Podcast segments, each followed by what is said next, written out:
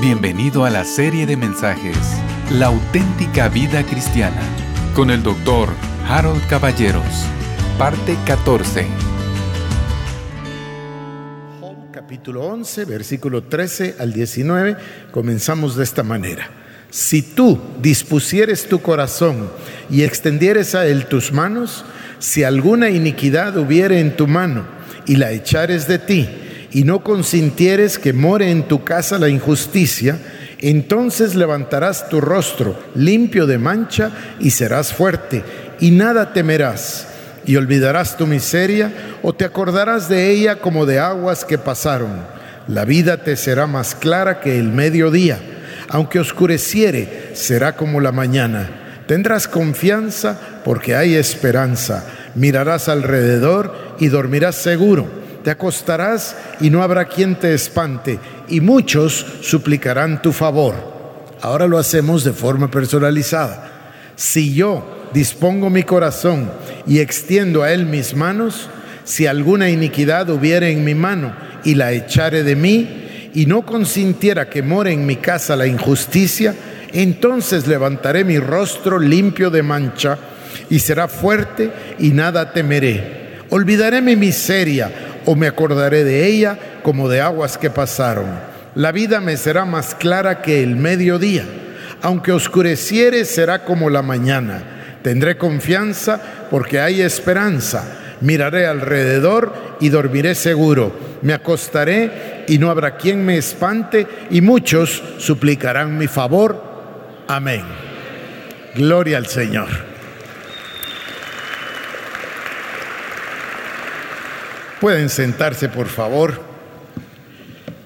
Vamos a abrir nuestras Biblias y vamos a compartir lo que Dios está poniendo en nuestros corazones.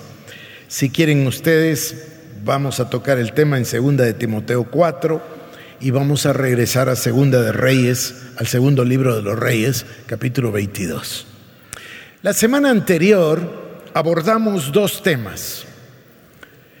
Y dentro de estos dos temas vimos la ausencia de una profunda reforma protestante en nuestra América Latina. Vemos que la reforma protestante, son 500 años de historia, hizo un impacto profundo en ciertas naciones, pero no lo hizo de la misma manera en nuestra América Latina. Entonces, creo que no está mal hablar de la ausencia de una reforma protestante. Quizás eso es muy fuerte. Entonces lo califico de esta manera. La ausencia de una reforma protestante profunda en nuestra América Latina. Algo que diese frutos y consecuencias como las dio en otros lugares. Resaltamos nosotros el domingo pasado el origen, la visión y sobre todo puse atención al nivel educativo de los conquistadores que vinieron acá versus los peregrinos o puritanos que llegaron al norte de América. Cuando hablo de objetivos, era muy distinto. Los pobladores que venían en el barco Mayflower venían buscando libertad religiosa, venían buscando libertad para adorar a Dios y venían en familias. Y muchos de ellos eran gente muy culta, muy educada y sobre todo muy educada en teología, muy educada en la palabra de Dios. Yo les hablé que les decían los divines porque eran personas que tenían una maestría en divinidad. La mayoría, cuando uno ve los registros y los archivos, eran personas graduadas en la Universidad de Oxford, en el Colegio Balliol, en el Colegio Emanuel, la gran mayoría de ellos. Es decir, tenían una profundidad teológica, llegaron con el objetivo de fundar una nación, de tener libertad. Y por último, y esto quizás sea lo más notable, eran familias. Llegaron familias, parejas con sus hijos, incluso una señora dio a luz un bebé en pleno trayecto ahí en el barco Mayflower. Bueno, no podemos decir lo mismo de los conquistadores que vinieron acá. No sabemos gran cosa de su nivel intelectual o de su nivel educacional, pero sospechamos que no eran exactamente eh, maestros de teología. Además, tampoco venían familias, venían solo hombres. Su objetivo es conocido de todos. Ya Fray Bartolomé de las Casas y Bernardo Díaz del Castillo nos dejan una narrativa que nos explica que el oro era la motivación más importante, el enriquecerse. Además, al venir hombres solos, sabemos nosotros lo que pasó y así es como podemos entender las raíces del tema del machismo, porque podemos comprender qué es lo que pasó. Sin embargo, no es ese mi tema, ni es mi intención profundizar en eso. Dije que abordamos dos temas, este fue uno y el otro nos referimos nosotros a la falta de rigor educativo en el ministerio latinoamericano. mire, voy a darle un ejemplo, es ridículo y no tiene que ver, pero va a hacerle todo el sentido del mundo. Recientemente yo busqué a una persona, un exdirector de un colegio europeo acá en el país, y lo llamé para poder reclutarlo, invitarlo para que sea miembro de la junta directiva de los colegios nuestros, porque es una persona muy sabia y con muchísima experiencia y tiene muchísimo que aportar. Entonces le hice la invitación para, eh, para que pudiese ser parte de la junta directiva y tomamos un café y charlamos. Dentro de la charla yo le hice una pregunta casual. Le dije, cuénteme, ¿y cómo para usted director del colegio tal y tal? Bueno, me dijo, mire, yo en mi país, le vuelvo a insistirles, es europeo, me dice, yo quería ser maestro, quería ser maestro de, colegio, quería ser maestro de secundaria. Y en mi país uno necesita, porque le dije yo, ¿y usted qué es originalmente? Entonces me contó, soy licenciado en matemáticas, pero también soy licenciado en geografía, porque en mi país para ser profesor de secundaria usted tiene que tener dos licenciaturas y una maestría en educación. Bueno, yo creo que hice mi punto, ¿verdad? Es evidente, ¿no? Entonces los niveles son superiores, es, es cuestión de sumar dos y dos. Entonces, esto del nivel educativo, de la profundidad de pensamiento, el pensamiento crítico, el aprender, es, es muy importante. Y nosotros tuvimos dos etapas en nuestro país. La primera etapa viene desde 1880 y qué, tres, cuatro, cuando nace la iglesia evangélica en Guatemala. Vienen los primeros misioneros. De inicio, eh, me tocó hace un mes, dos meses, ir a la iglesia presbiteriana que tuvieron la amabilidad de invitarme para hablar durante el aniversario número 138. Así que hace 138 años que, que vino, que nace la iglesia evangélica en Guatemala. Y nace la iglesia presbiteriana, luego la iglesia centroamericana, bautista, nazarena, y nace con mucha rigurosidad, exactamente igual que en el norte. Pero la iglesia creció muy poco, por supuesto que le tocó crecer de cero, pero creció muy poco, y para 1975 no llegaba todavía al 2% de la población guatemalteca.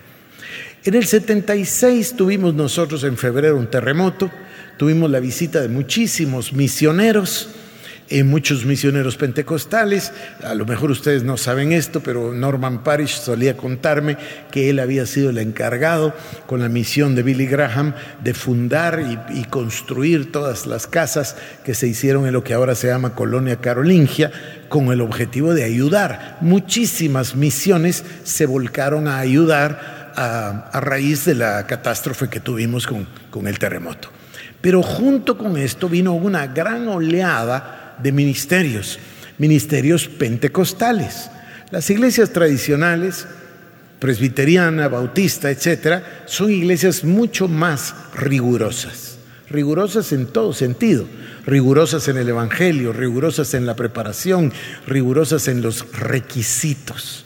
Cecilia y yo asistimos hace un par de meses, como les dije, a la iglesia presbiteriana para esa conferencia y justamente ese día ellos tenían Santa Cena y pude yo observar al pastor Julio que se levantó, dio sus palabras y realizó, como lo digo, miren, un énfasis enorme en quienes podían participar de la Santa Cena y quienes no debían participar de la Santa Cena. Una cosa bien rigurosa, bien precisa. No suele ser así en las iglesias pentecostales. Entonces las iglesias pentecostales vinieron a, partir del terremoto y crecieron muchísimo por todo el país. crecieron como iglesias cristianas, nada más y se identificaron con la sociedad. La sociedad, sin duda, esta es una teoría mía, pero creo que no estoy equivocado, sin duda la sociedad, eh, completo, el país entero, volvió sus ojos al Señor por tanto sufrimiento. No sé si recuerdan ustedes, fueron 33 mil muertos en cosa de minutos en todo el país y muchísimos números todavía se ignoran porque poblados enteros quedaron sepultados. En fin, eh, nace este movimiento pentecostal y luego el movimiento que han llamado neopentecostal y la iglesia creció muchísimo. Creció muchísimo, de ese 2%, ahora se habla del 40%, algunos más optimistas hablan casi del 50% del país. Sin embargo, el, el profundo impacto que aquel 2% hacía no se nota ni con el 40 o 50% algo pasó en el camino. Yo recuerdo, fíjense ustedes, que yo hice mis prácticas para ser abogado hace ya más de 40 años. Y fui de estudiante a hacer las prácticas como nos mandaban en la universidad y me tocó ir a una empresa. Y recuerdo bien que entonces me asignaron ahí con el abogado de la empresa y yo empecé a, a trabajar y teníamos algunos contratos de, trabajo, siempre hay en las empresas alguno que otro conflicto con los, con los trabajadores, y eso me tocó a mí. Y entonces me puse, puse atención a los requisitos de la empresa y me llamó la atención inmensamente que como política de la empresa era seleccionar y contratar evangélicos. Entonces a mí me llamó la atención y fui con el dueño, que era el gerente, un señor, que, por cierto, del que aprendí mucho, y le fui a preguntar, mire, don fulano, ¿y esto? Y me dijo, eso no lo pierdas de vista, hay que contratarlos. No beben, no mienten y no roban, así que contrata a todos los que puedas. Me pareció tan curioso, perdónenme lo que voy a decir, cuando yo tenía esa edad, hace 40 años, no había visto ningún evangélico nunca, así que no sabía exactamente qué era.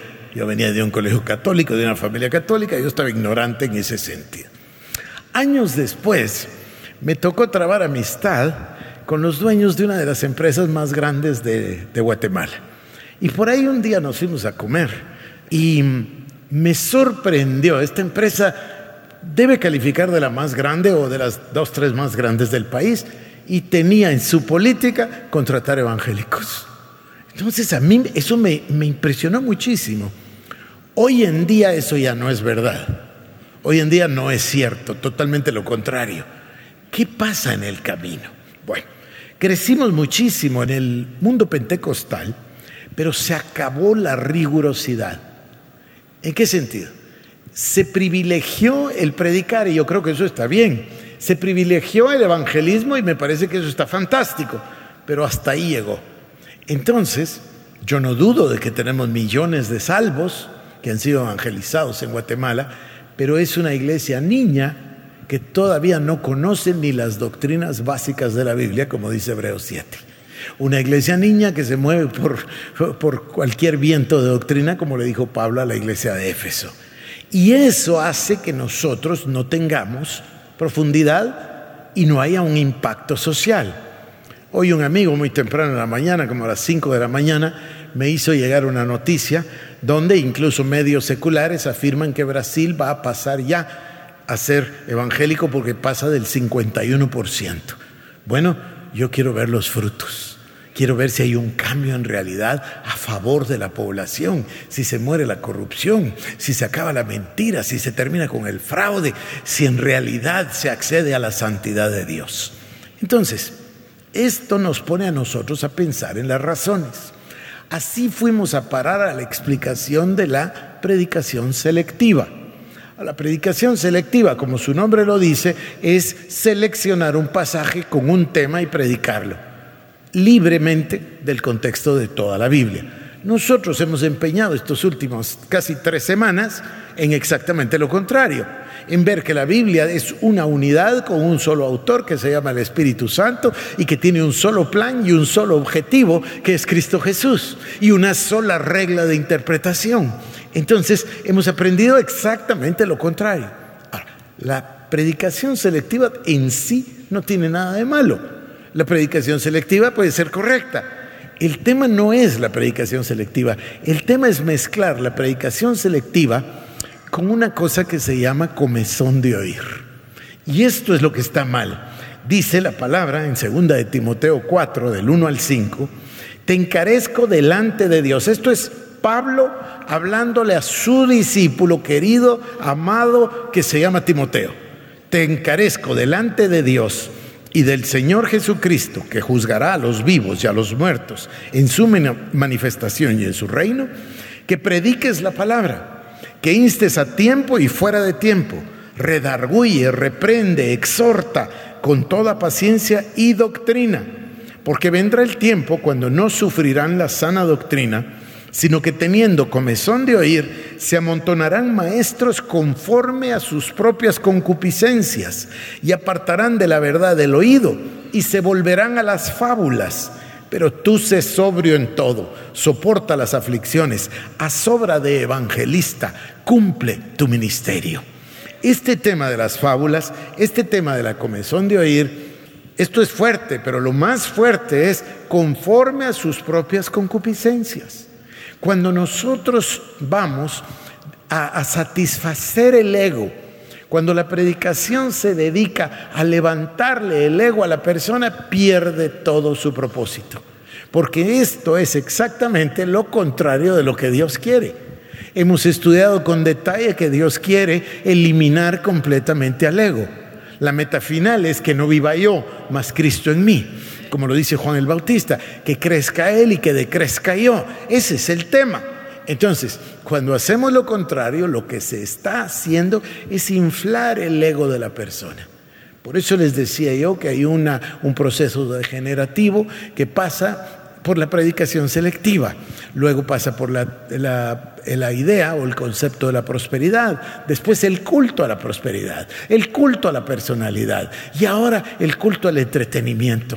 Estas son verdaderamente fábulas. Esto es darle a la gente que tiene comezón de oír y esto es verdaderamente darle conforme a sus propias concupiscencias.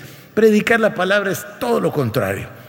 Como decía Juan Calvino, Calvino decía, es tan grande el privilegio de predicar la palabra de Dios que el hombre, el predicador, no puede atreverse más que a leer la palabra de Dios. Pero, pero no, lo contrario, no hacer nuestra idea y vestirla de palabra, sino, estas, estas son unas palabras muy sabias, permitir que la palabra de Dios hable sola. Ahora, la semana anterior hablábamos del peligro de que la palabra se vaya ausentando. El ser humano se acostumbra a todo. Entonces se hace costumbre que nosotros no tengamos nuestra Biblia ahí a nuestro lado, en la mano, voy a contarles esto, les va a producir gracia. A mí no me gusta la migración en Los Ángeles. En todos los Estados Unidos la migración es re fácil. En Los Ángeles ellos actúan con desconfianza. Entonces es todo tardado, las colas, todo. Y un día compré una Biblia nueva, preciosa, se llama Biblia de Estudio, Reina Valera revisada. Y entonces dije, pues este viaje me voy a llevar mi Biblia nueva. Y me llevé mi Biblia nueva en una cajita nueva, todo precioso. Y me fui. Y cuando aterricé en Los Ángeles, el hombre se me queda viendo, me registra todo, saca mi Biblia, me dice a qué se dedica. Yo para mí hacia adentro pensé, pues es bien obvio, ¿no? Pero va, total le expliqué. Ah, sí que es predicador.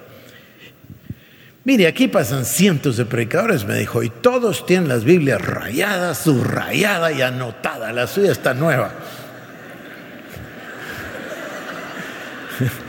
No voy a, seguir con lo demás porque se reirían muchísimo. Se reirían muchísimo si les contara lo demás. Pero él tiene razón. Él tenía razón. Obvio que él no sabía que yo tenía más Biblias, pero lo que me refiero es que se esperaría que un cristiano tenga su Biblia usada. Si su Biblia está nueva, como estaba la mía, implica que no ha sido usada o que no ha sido leída. Eh, supongo que capta el mensaje de lo que estoy diciendo.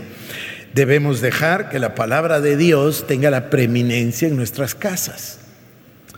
El otro día yo le decía, mire que no dice las cualidades de Abraham, no explica la palabra por qué escogió a Abraham, No lo explica. Por supuesto que luego leemos que Abraham le creyó a Dios, pero no nos dice por qué lo había escogido con anticipación. Sin embargo, en el caso de Sodoma y Gomorra, ¿qué dice?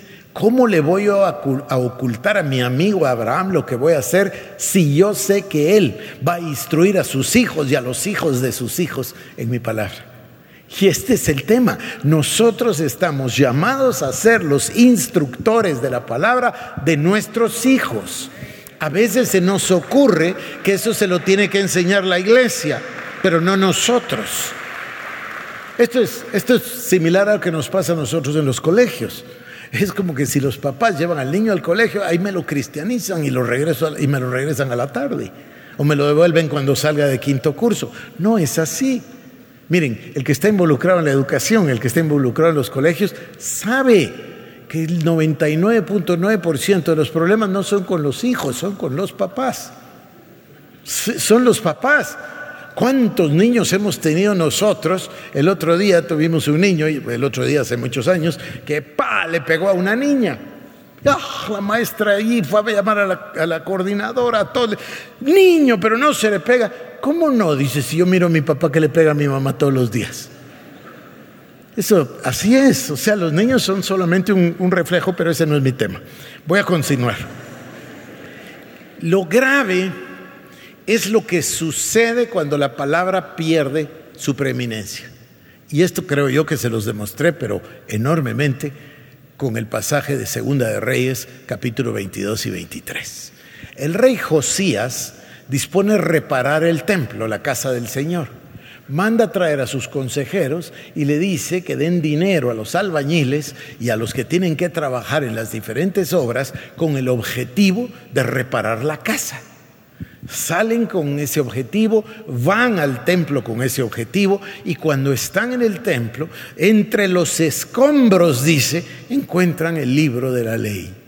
La palabra había quedado tan escondida que se perdió. Poco a poco perdió su importancia, poco a poco perdió la naturaleza de la palabra de Dios corremos el riesgo de que eso suceda en nuestras vidas.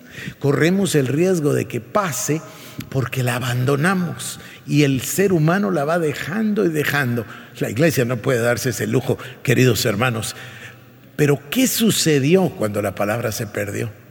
Cuando la palabra se perdió, cuando quedó eh, sepultada bajo los escombros, el pecado que es absolutamente degenerativo, que yo ya les hablé, que el pecado siempre es una espiral descendiente.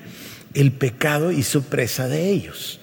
Claro, en el caso que leímos de Josías, no fue un día, fueron generaciones nos resulta inexplicable a nosotros el capítulo número 23. Duele mucho. ¿Cómo es posible que en la casa del Señor estaban los ídolos? Y ahí estaba Milcom, y ahí estaba Astarot, y ahí estaba Astarte. Es para nosotros increíble cómo llegaron a ese nivel, incluyendo al hombre más sabio de toda la historia de la humanidad, Salomón.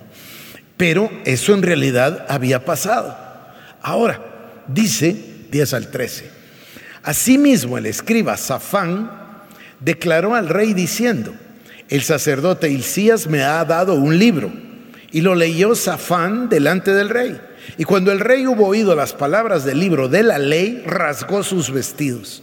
Luego el rey dio orden al sacerdote Hilcías, a Icam, hijo de Safán, a Akbor, hijo de Maicaías, al escriba Safán, y a Asaías, siervo del rey, diciendo, Id y preguntad a Jehová por mí por el pueblo y por todo Judá acerca de las palabras de este libro que se ha hallado, porque grande es la ira de Jehová que se ha encendido contra nosotros, por cuanto nuestros padres no escucharon las palabras de este libro para hacer conforme a todo lo que nos fue escrito. El rey leyó las palabras que nosotros nos negamos a leer muchas veces. El día de hoy está de moda que yo te lea lo que te bendice y pare como si hubiese un punto final y no te lea lo que te responsabiliza. Entonces, leemos y nos da un gran gusto el libro de Deuteronomio, capítulo 28, versículos 1 al 14. Eso es lo que leyó eh, Josías, por cierto. Lo leyó ahí, lo leyó en Levítico. Entonces, Dice, bendito serás en tu entrar, bendito en tu salir, bendita tu canasta, tu arteza de amasar, bendito si vinieran tus enemigos contra ti, por un camino saldrán y por siete saldrán huyendo. Todo es maravilloso, son 14 versículos. Pero si leemos del versículo 15 al 61, ¿cuántos hay? Del 15 al 61 son 46, ¿no? Esos versículos dicen que pasará si no oyeres atentamente la voz del Señor Jehová tu Dios para ponerla por obra. Él lo leyó y se dio cuenta de que todas esas maldiciones venían. Y fíjense que lo dice de esta manera. Anda a preguntarle por mí y por el pueblo y por Judá. Él se dio cuenta que la consecuencia es nacional.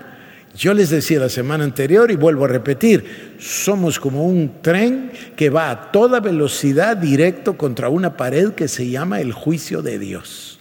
Eso es evidente, está en todas partes. El que no lo vea simplemente es porque no lo quiere reconocer. Ahora, voy a leer el versículo 18 al 20. Ustedes saben lo que hizo Josías, rey de Judá. Ni bien lo oyó, se rasgó los vestidos, empezó a provocar la limpieza del templo para ajustar la vida a lo que el Señor estaba demandando. Dice, mas al rey de Judá que os ha enviado para que preguntaseis a Jehová, diréis así, así ha dicho Jehová el Dios de Israel por cuanto oíste las palabras del libro y tu corazón se enterneció y te humillaste delante de Jehová cuando oíste lo que yo he pronunciado contra este lugar y sus moradores, que vendrán a ser asolados y malditos, y rasgaste tus vestidos y lloraste en mi presencia, también yo te he oído, dice Jehová por tanto, he aquí, yo te recogeré con tus padres y serás llevado a tu sepulcro en paz y no verán tus ojos todo el mal que yo traigo sobre este lugar. Y ellos dieron al rey la respuesta. Dos conceptos aquí.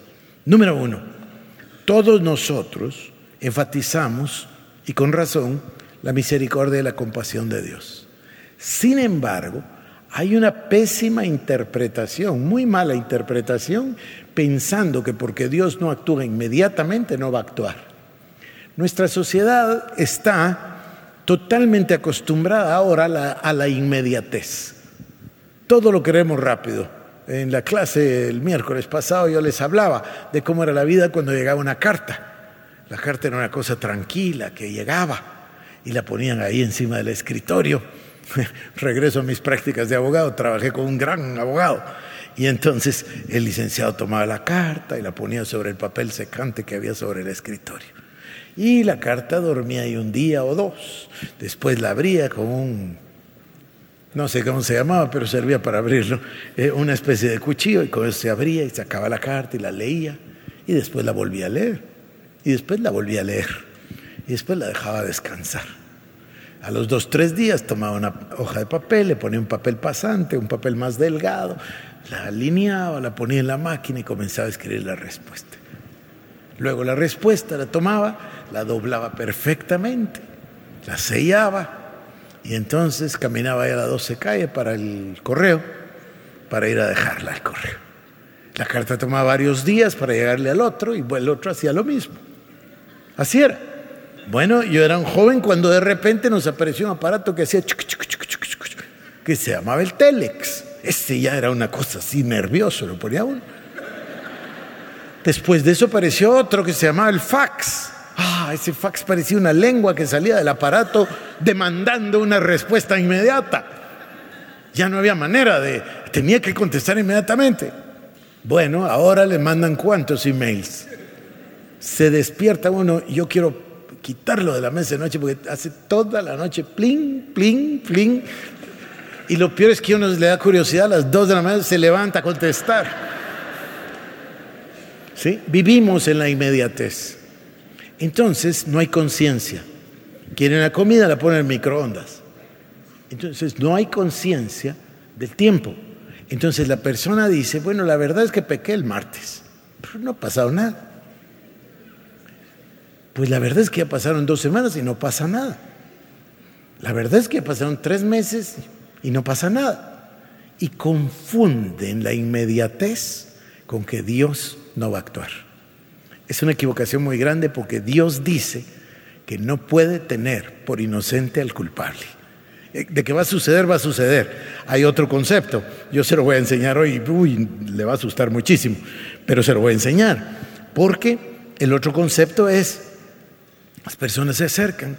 Es que yo no sé por qué me vino esto. Yo tampoco, pero me lo imagino. Habría que preguntarle a su papá o a su abuelo o a su bisabuelo. ¿O no es lo que dice la Biblia? Yo les voy a leer un salmo el día de hoy que les va a asustar. Pero es que de verdad, como dice Isaías 66, los va a poner a temblar, nos pone a temblar cuando leemos las consecuencias del pecado. Pero hemos abandonado el concepto del pecado, refugiándonos en la pseudo, ah, no es ni siquiera pseudo verdad, en la total mentira de que el Antiguo Testamento no importa. Porque la gente, no, no, pero eso es del Antiguo Testamento. Así como que, no, eso no cuenta. Nosotros vivimos en el Nuevo, en el de la gracia. Qué equivocados están que el Nuevo Testamento es idéntico al Antiguo Testamento, es una sola Biblia, no son dos ideas, ni son dos, dos cosas distintas, de eso ya lo estudiamos. Retomo la expresión del mensaje de este hombre tan sabio, Edwin Orr, que predicó este mensaje eh, se basó, por cierto, el título no era de él, el título era de aquel misionero anglicano maravilloso del siglo XIX en Sichuan, en China, que tuvo un avivamiento enorme. Entonces, Edwin Orr, que era un historiador de avivamientos, toma la palabra de William Castle y le pone de ese nombre a su mensaje. El mensaje es un mensaje maravilloso, muy fuerte, y además es un mensaje notable porque esto lo dio el 21 de abril de 1987 y el 22 se murió. Entonces, ni modo, toda la gente se quedó con el mensaje, ¿no? Y el mensaje se llama, el avivamiento es como el día del juicio. El avivamiento es como el día del juicio. El avivamiento no es una fiesta para estar celebrando. El avivamiento es tener la presencia de Dios con nosotros. Y cuando la presencia de Dios venga, vamos a tener que estar limpios, limpios, limpios. ¿O no se acuerdan del profeta Isaías? Cuando dices Dios, ah, ah, ah dice muerto soy Muerto soy porque soy hombre inmundo de labios. Malaquías. Malaquías número 3. Malaquías del 1 al 5. He aquí yo envío mi mensajero, el cual preparará el camino delante de mí, y vendrá súbitamente a su templo el Señor, a quien vosotros buscáis. Bueno, esto es maravilloso, ¿no? Dice, yo envío mi mensajero, el cual preparará el camino delante de mí, y vendrá súbitamente a su templo el Señor, a quien vosotros buscáis, y el ángel del pacto, a quien deseáis vosotros. He aquí viene, ha dicho Jehová de los ejércitos. Segunda parte. ¿Y quién podrá soportar el tiempo de su venida? ¿O quién podrá estar en pie cuando Él se manifieste? Porque Él es como fuego purificador y como jabón de lavadores y se sentará para afinar y limpiar la plata, porque limpiará los hijos de Leví, los afinará como a oro y como a plata, y traerán a Jehová ofrenda en justicia, y será grata a Jehová la ofrenda de Judá y de Jerusalén, como en los días pasados y como en los años antiguos. Y vendré a vosotros para juicio, y seré pronto testigo contra los hechiceros y adúlteros, contra los que juran mentira y los que defraudan en su salario al jornalero, a la viuda y al huérfano, y los que hacen injusticia al extranjero, no teniendo temor temor de mí, dice Jehová de los ejércitos. Y es que cuando se pierde el temor a Dios, es sinónimo de, de perder el temor al pecado. Cuando no se tiene miedo al pecado, la verdad es que no se tiene miedo a Dios, no se tiene temor de Dios. Se pierde toda la perspectiva. Números 14, 18. Jehová, tardo para la ira y grande en misericordia, que perdona la iniquidad y la rebelión aunque de ningún modo tendrá por inocente al culpable, que visita la maldad de, los padres sobre los hijos hasta los terceros y los cuartos. ¿Ven lo que estoy diciendo? El Salmo 109, si tengo el tiempo voy a regresar y si no yo le suplico que usted lo medite, es fuertísimo, fuertísimo. Salmo 109. Yo voy a Malaquías capítulo 3 de vuelta, versículos 6 y 7. Porque yo Jehová no cambio por esto, hijos de Jacob, no habéis sido consumidos. Desde los días de vuestros padres os habéis apartado de mis leyes y no las guardasteis. Volveos a mí y yo me volveré a vosotros, ha dicho Jehová de los ejércitos. Estamos buscando un avivamiento, queridos hermanos, para nuestro país. Un avivamiento es una vuelta a la vida, un despertar, un mover de Dios. Estamos buscando nosotros que el Señor toque nuestra sociedad, pero antes de eso debemos saber que hay acciones claras y previas a la oración por el avivamiento. Y eso es lo que quisiera ver el día de hoy. Yo noté hace dos jueves y también el domingo pasado en esta iglesia los indicios de los gemidos, del clamor por un avivamiento. Y me emocioné muchísimo, me puse tan contento y el miércoles de esta semana lo dedicamos a la oración y a clamar delante de Dios. Es maravilloso. Esos gemidos me hablan a mí, como dijo el, el profeta, veo una nube del tamaño de la palma de la mano de un hombre, va a llover bueno, eso me dicen esos gemidos, pero tengo la responsabilidad de decirles que hay algo antes de eso, mucho antes de eso, porque cuando el Señor venga, el Señor es fuego purificador, es como jabón de lavadores. Así que quiero mostrárselos. Ustedes saben de memoria el pasaje de Segunda Crónica 7:14. Y también sabemos de memoria el pasaje de Hechos 3:19. Pero se los voy a leer. Segunda de Crónica 7:14. Si se humillare mi pueblo, sobre el cual es invocado mi nombre, y oraren y buscaren mi rostro y se convirtieren de sus malos caminos, entonces yo oiré desde los cielos y perdonaré sus pecados y sanaré su tierra. Pero aquí hay una condición, convertirse de los malos caminos. Hechos capítulo 3, verso 19.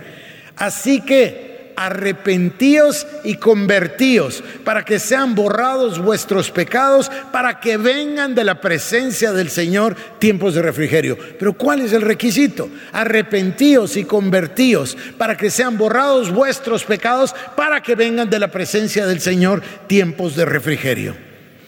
Voy a mostrarle algo. Cuando el rey David cometió el pecado, ustedes saben, con Betsabé, el marido de Betsabé, la muerte del marido de Betsabé, muerte por decirle muerte, el asesinato del marido de Betsabé para poder casarse con ella, luego nace el fruto del pecado que es Salomón. Pasó un año antes de que David se arrepintiese, un año. Y este es el varón conforme al corazón de Dios. Pero ya existía el niño, quiere decir que había pasado casi un año, cuando vino Natán el profeta a amonestar a David. Cuando Natán vino a amonestar a David, le mostró la ilustración, ustedes recuerdan, dijo, eh, ese hombre eres tú.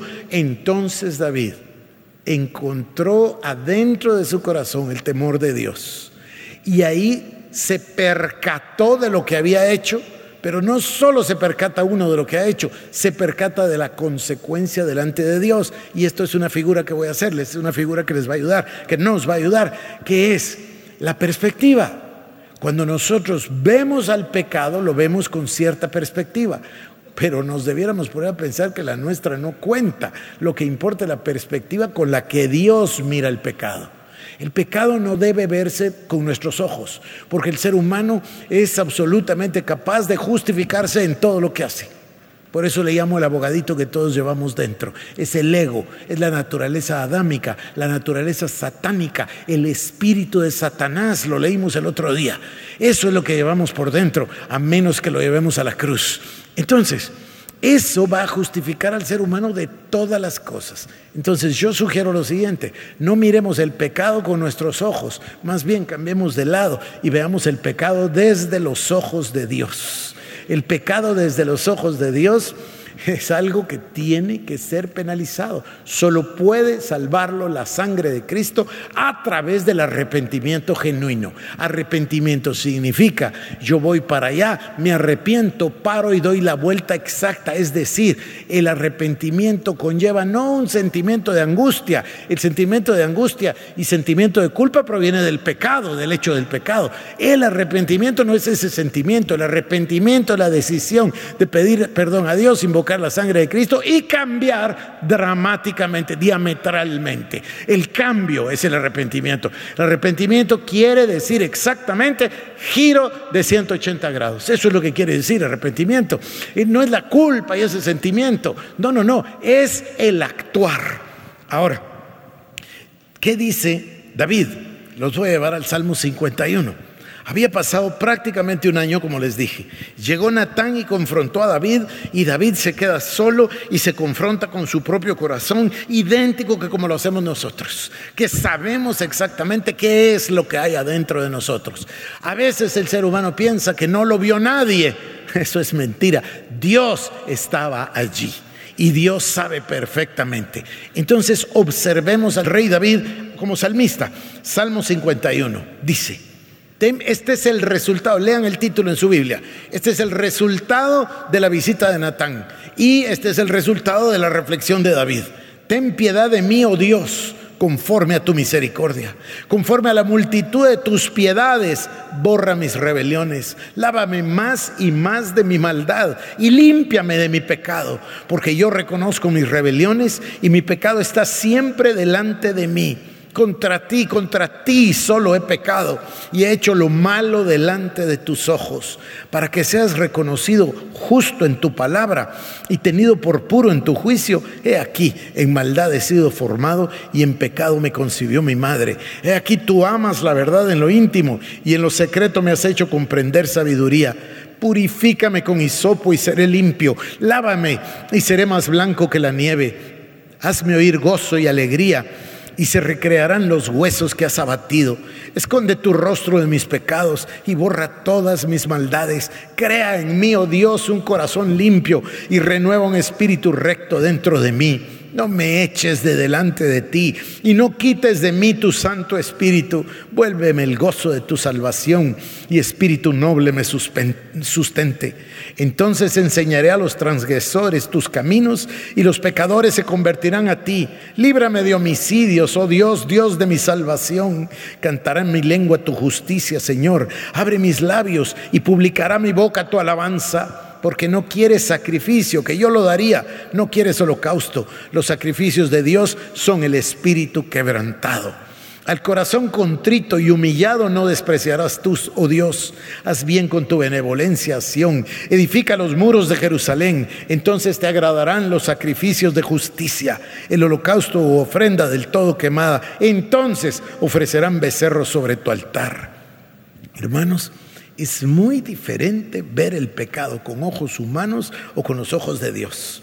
Es, es muy distinto. Venga conmigo a Hebreos 10, versículo 19. Hebreos 10. Así que hermanos, teniendo libertad para entrar en el lugar santísimo por la sangre de Jesucristo, por el camino nuevo y vivo que Él nos abrió a través del velo, esto es, de su carne, y teniendo un gran sacerdote sobre la casa de Dios, acerquémonos con corazón sincero, en plena certidumbre de fe, purificados los corazones de mala conciencia y lavados los cuerpos con agua pura.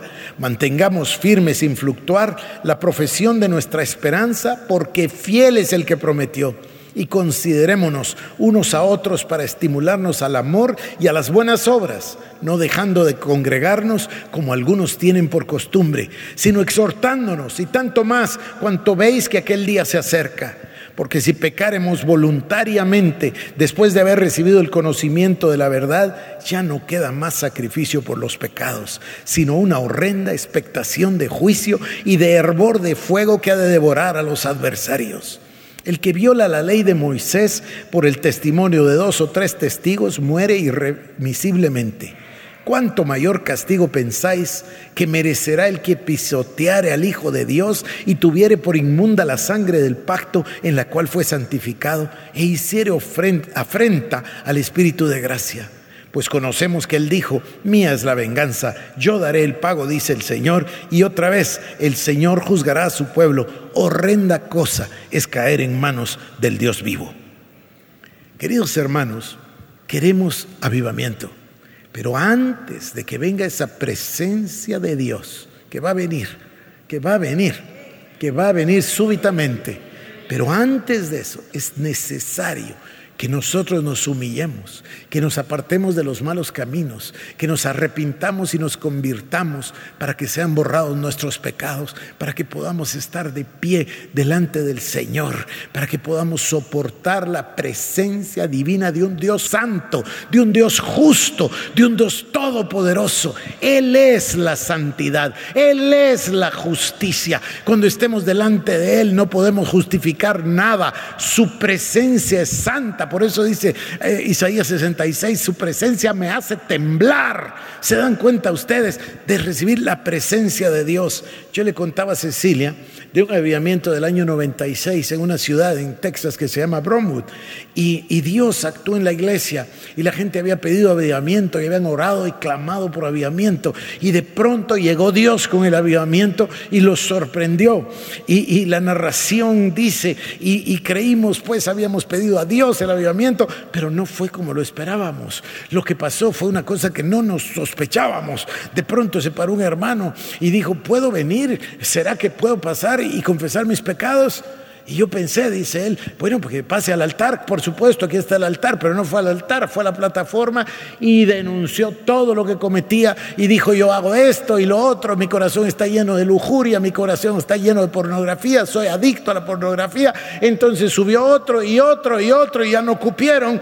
Y dice, y eso fue el avivamiento. Y la gente confesaba sus pecados y había cerca una escuela. Y entonces el avivamiento alcanzó la escuela y no había ni un solo alumno que no estuviese orando, llorando y confesando sus pecados. Llegaron el otro domingo. Veinte iglesias en el área sintieron en su corazón el deseo de cerrar el servicio. Así que se juntaron el domingo y dijeron, vámonos a la otra iglesia. Y veinte llegaron a la iglesia y hicieron cola por días y noches para confesar sus pecados. Y las personas veían jovencitos que pasaban a confesar pecados terribles y después las jovencitas y se dio por sentado, bueno, las mujeres no. Y ellas también confesaron pecados terribles, entonces subieron a confesarlo los pastores y las esposas de los pastores. Eso es un avivamiento.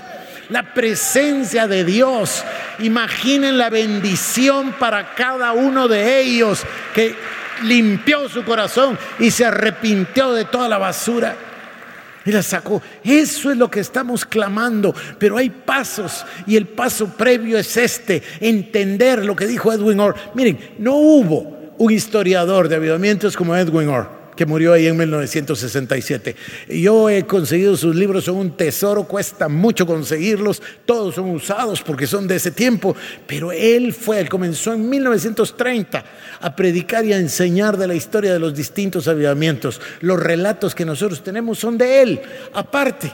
Es 100% gratis que lo descarguen ahí en la internet y pueden oír sus mensajes. Hizo una serie de historia de los avivamientos eh, que predicó en una iglesia en California y ahí están, son libres para, para que los oigan, que es mucho mejor que Netflix, por cierto.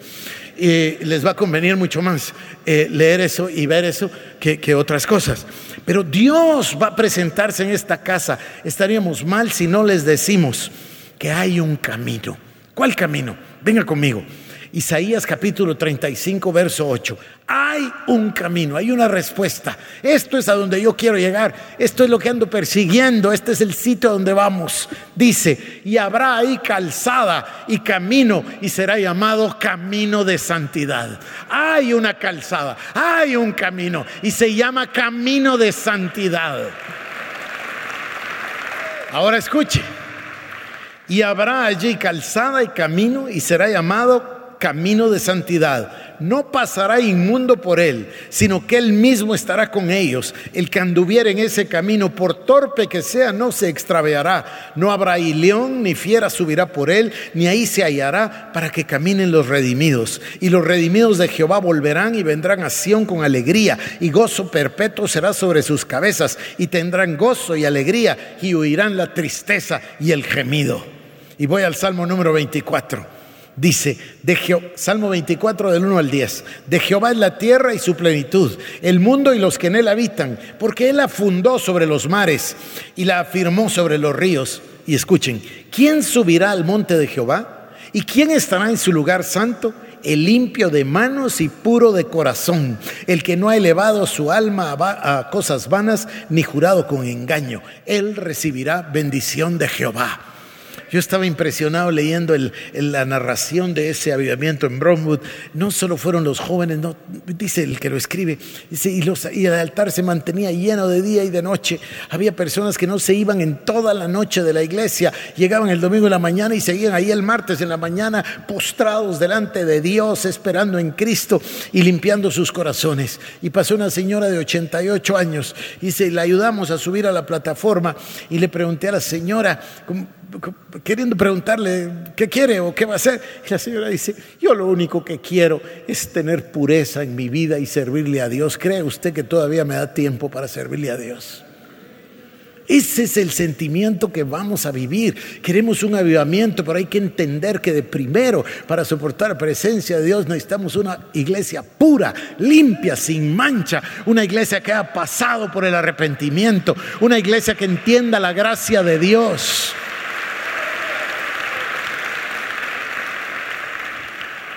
Y justicia, estoy todavía en el Salmo 24, dice entonces, voy, a repetirlo, de Jehová es la tierra y su plenitud, el mundo y los que en él habitan, porque él la fundó sobre los mares y la afirmó sobre los ríos.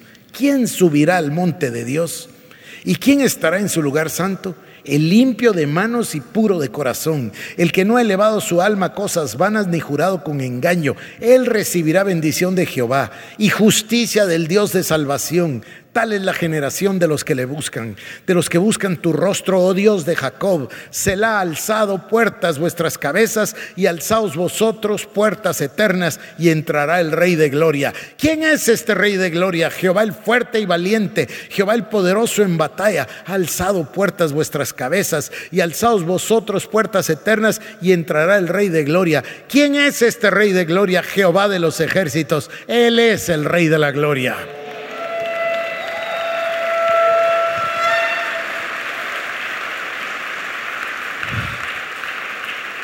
Libro de Hebreos capítulo número 12. Y dice así, libro de Hebreos capítulo 12, voy a leer del 12 al 17. Hebreos 12, 12 al 17. Por lo cual, levantad las manos caídas y las rodillas paralizadas y haced sendas derechas para vuestros pies, para que lo cojo no se salga del camino, sino que sea sanado. Seguid la paz con todos y la santidad, sin la cual nadie verá al Señor. Mirad bien, no sea que alguno deje de alcanzar la gracia de Dios, que brotando alguna raíz de amargura os estorbe y por ella muchos sean contaminados. No sea que haya algún fornicario o profano como Esaú, que por una sola comida vendió su primogenitura, porque ya sabéis que aún deseando heredar la bendición, fue desechado y no hubo oportunidad para el arrepentimiento, aunque lo procuró con lágrimas. Escuchen, verso 12 por lo cual, levantad las manos caídas y las rodillas paralizadas, y haced sendas derechas para vuestros pies, para que lo cojo no se salga del camino, sino que sea sanado. Seguid la paz con todos y la santidad, sin la cual nadie verá al Señor. Es que la palabra habla tan claro, habla tan claro. Dios mío, misericordia de Jehová, compasión de Dios, infinito amor de Dios, que nos lo diga a tiempo porque el Señor viene pronto, el Señor viene pronto.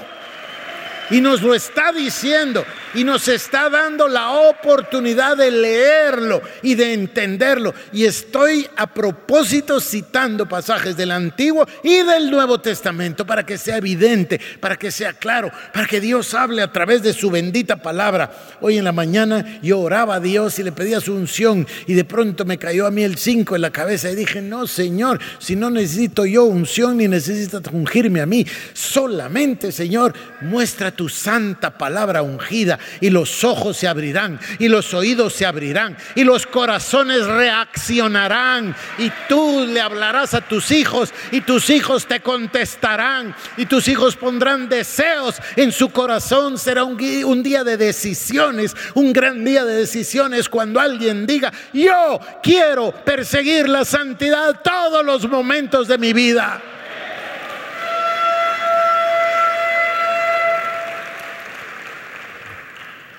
Joel capítulo 2. Y voy a comenzar en el verso 12. Por eso pues, ahora dice Jehová, convertíos a mí con todo vuestro corazón con ayuno y lloro y lamento. Rasgad vuestro corazón y no vuestros vestidos, y convertíos a Jehová vuestro Dios, porque misericordioso es y clemente, tardo la ira y grande en misericordia que se duele del castigo. ¿Quién sabe si volverá y se arrepentirá y dejará bendición tras de él? Esto es ofrenda y libación para Jehová vuestro Dios. Tocad trompeta en Sión, proclamad ayuno, convocad asamblea, reunida al pueblo, santificad la reunión, juntad a los ancianos, congregad a los niños y a los que maman.